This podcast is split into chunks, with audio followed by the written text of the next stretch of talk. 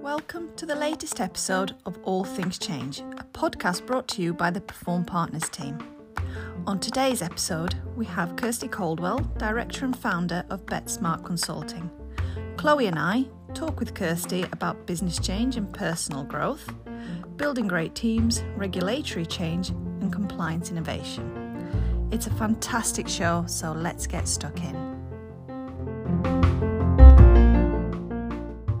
So, thank you for joining us today, Kirsty, and welcome to the show. Hi, Kirsty. Well, first of all, thank you very much for having me.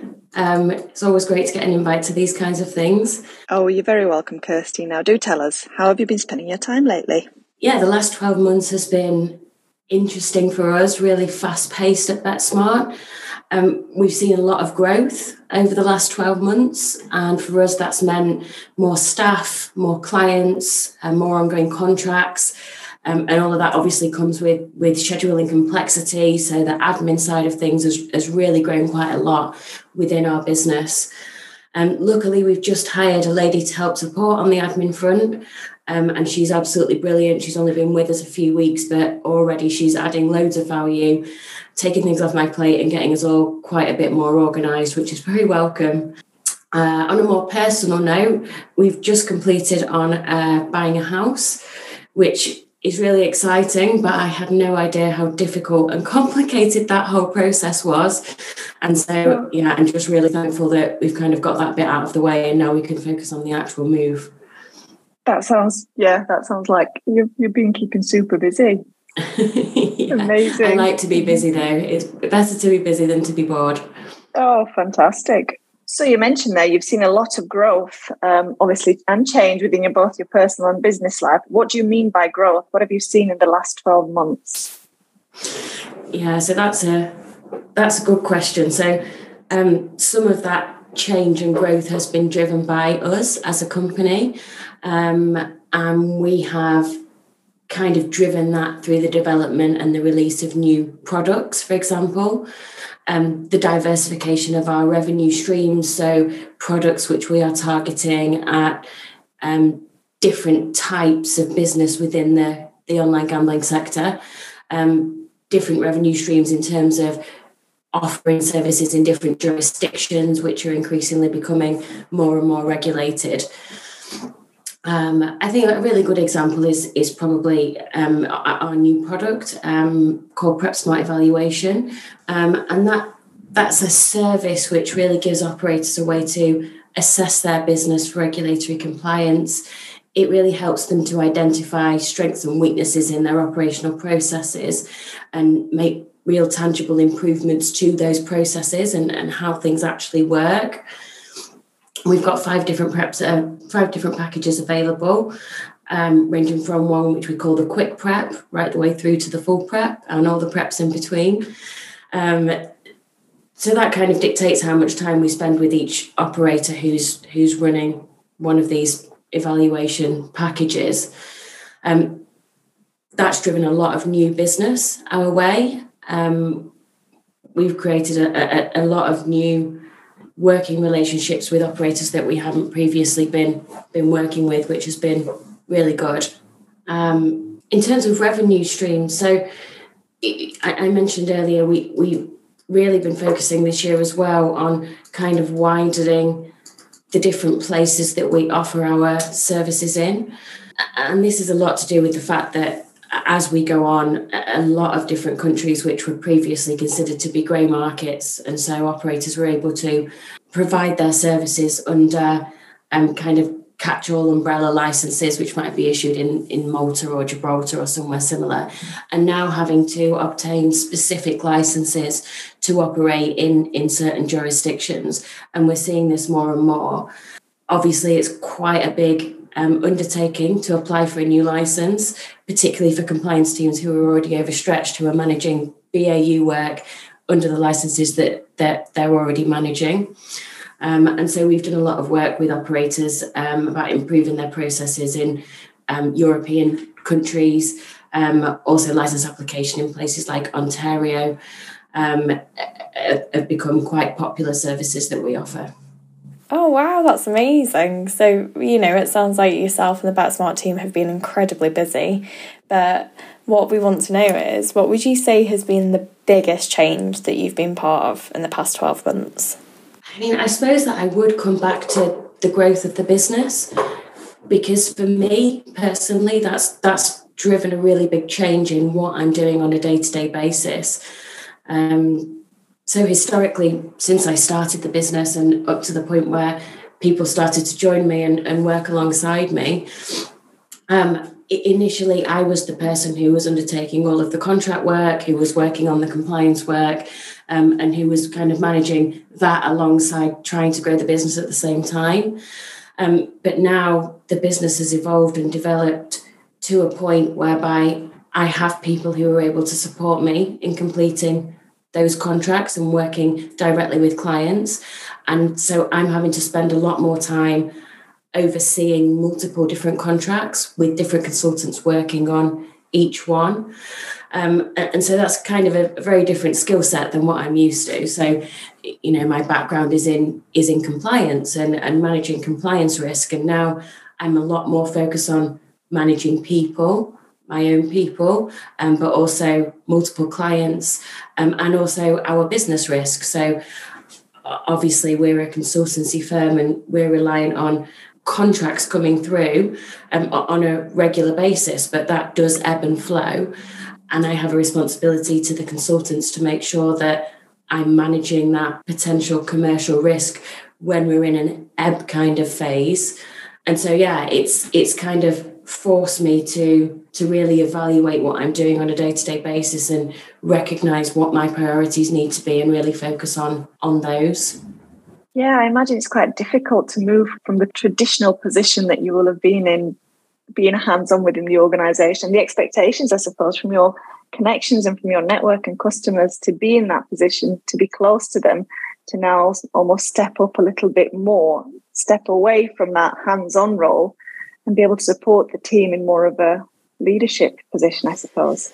Yeah, definitely, and it and it can be. It's an interesting point actually because it can be quite difficult to convince potential new clients that it's acceptable for somebody else to be doing the work rather than me, yeah. and uh, not because I'm better at doing it than anybody else, but most of our business tends to come from my network, and so you know a, lot of the people that we're working with i have worked with personally before and they have approached betsmart on the expectation that they will be working directly with me uh, on a day-to-day basis and that's not always the case and so you know it's about managing their expectations as well. Um, i actually love it when I have to kind of fill in or I have to cover a contract because I get to have a day where I know exactly what I'm doing again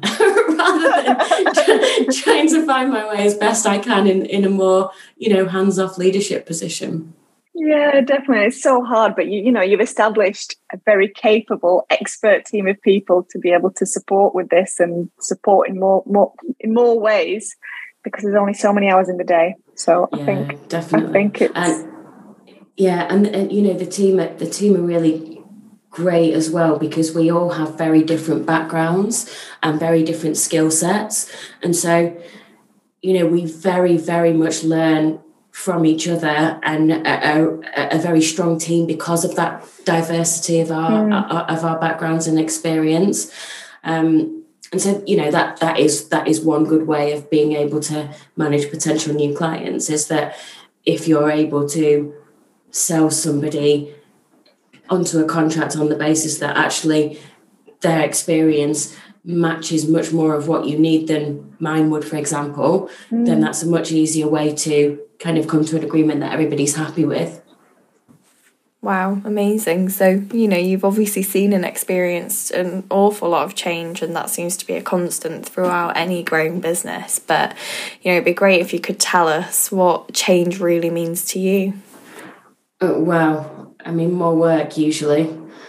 um, probably on a less flippant note, um, it, it, it, means opportunity for me, really. Um, so, if you consider the regulatory environment which companies are having to operate in, that is a constantly moving feast and it can be very, very complex. um, and difficult to manage, if I'm honest. If we take even just the UK as an example, we have multiple regulatory bodies and rulemakers who are often updating their guidance and their requirements, and operators need to be able to react to that really, really quickly. Um, you also have changes in kind of the general environment, which can drive changes in regulatory expectation. So, if we take the COVID situation, for example, during lockdowns, people were earning less money because they'd been furloughed, they were spending more time at home. There was a regulatory expectation that operators were monitoring customer play a lot more closely and reacting to potential indicators of problem gambling quite quickly.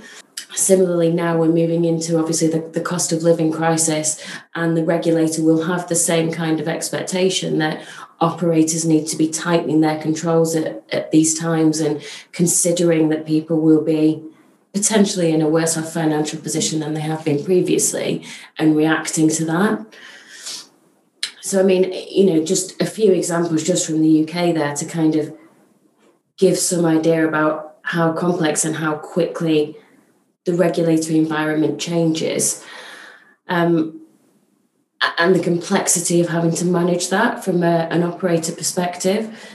And so when these changes get um, implemented by regulatory bodies or rulemakers, operators often need uh, additional support, temporary support to help them implement um, additional controls and all of that kind of thing. And so for us, that as a compliance consultancy business, that really creates opportunity for us um, opportunity to um, create new relationships, to win new contracts.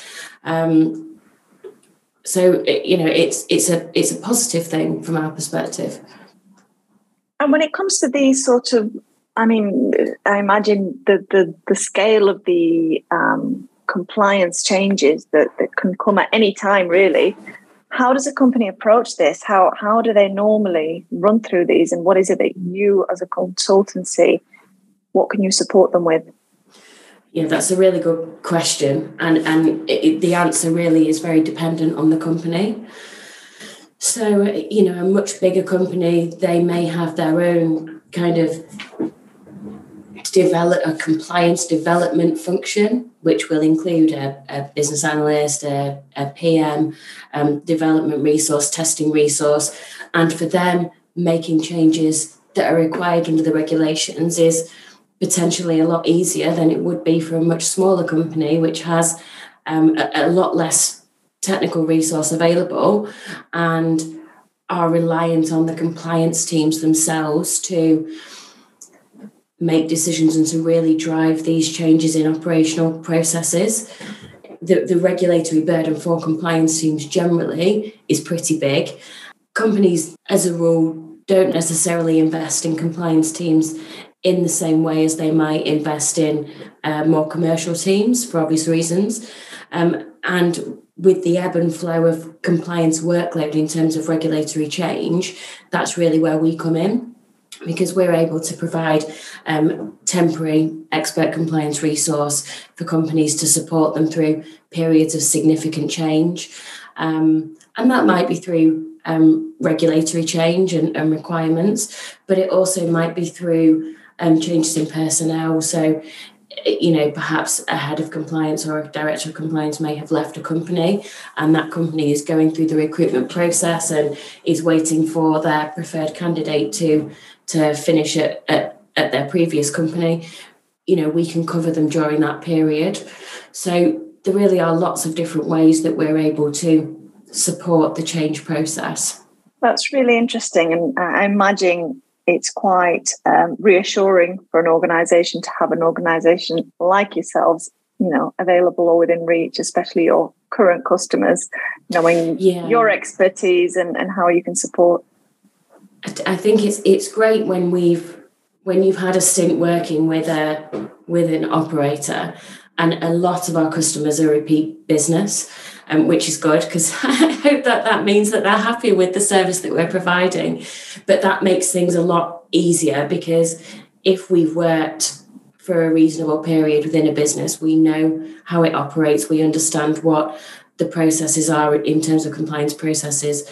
Um, and you know who we've built the relationships with the internal people that we need to be able to communicate with and all of that and so that makes it a lot easier to go back in sometime down the line and kind of support just as and when as and when needed and with regards to the uh, forecasting looking forward um, at change is there anything large scale pending that you're aware of that's on the horizon yeah i mean well, I mean, I would talk about the government's white paper um, and the updates to the, the UK Gambling Act. Um, but I think, given all the political change recently, that has kind of really gone on a back burner, and really, there's there's no expectation about when that's actually going to land. And so, yeah, I think it's something that that it's a bit premature to talk about at the moment. Yeah, so there's been an awful lot of back and forth, hasn't there, really, with the, you know, I guess the changes in government um, kind of like halting that change uh, to the 2005 Gambling and Gaming Act. But I guess, you know, looking forward to 2023, it's, it's something that you can, you know, look forward to and get your teeth stuck into. Mm. Yeah, yeah, I think you're right. Well, you're absolutely right. But um, let's see what the year ahead has in store. Okay, so business aside, we would like to know which song you have chosen that best represents change for you. Yeah, so this question was really, really difficult. And I spent a lot of time thinking about it. And I asked my partner if he would help me pick a song. And he told me that it was a very personal thing and he wasn't able to help me at all. So the song that I've picked is, is uh, Paper Planes by MIA and I guess the link to change is, is quite tenuous, really. But it, first of all, it's a song I, I really, really like.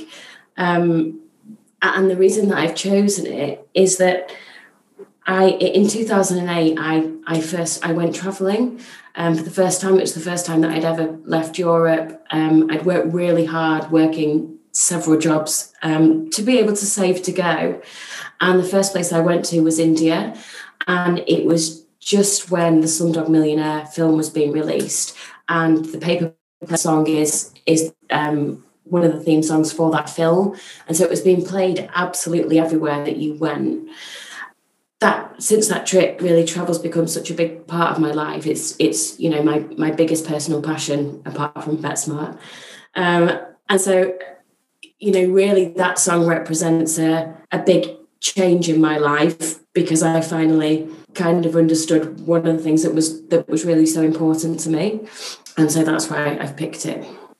Oh I'm going to have to have a listen to that song. That sounds absolutely fantastic. And what an incredible story with the connection to the uh, to the song so aside from your chosen song is there any podcasts or books that you would recommend um, for our listeners to listen to or read yeah I don't I don't really listen to podcasts that much but I am a, a really big reader um, so I always have more than one novel on the go at a time. I probably should read kind of business self help books and all of that, but I don't.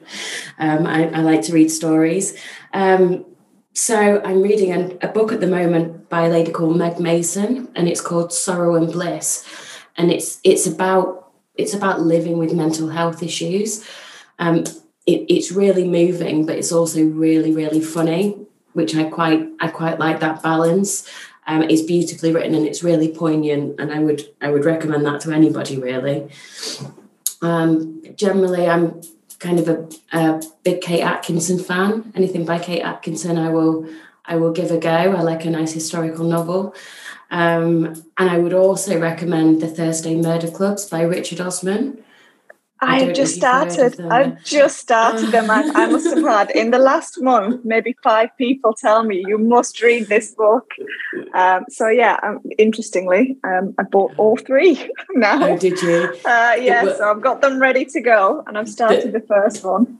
The first one's definitely the best one, um, but I, I've just started the third one now. I just think they're so clever and the characters are brilliant and it kind of makes me really look forward to retirement as well it's amazing uh, so i picking up the first one i had not looked into the actual structure of the story and how the, where he's leading everybody to so it took it took me by surprise the setting and i thought i've never read a book in this setting this is quite interesting and just the way that he conveys that story it's incredible i'm, I'm loving it loving it so yeah, far yeah.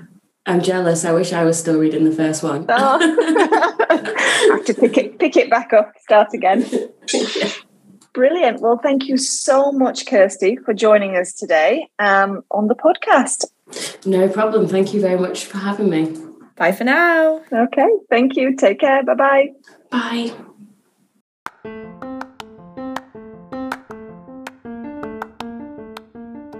Thanks so much for joining us on this episode of All Things Change, a podcast brought to you by the Perform Partners team.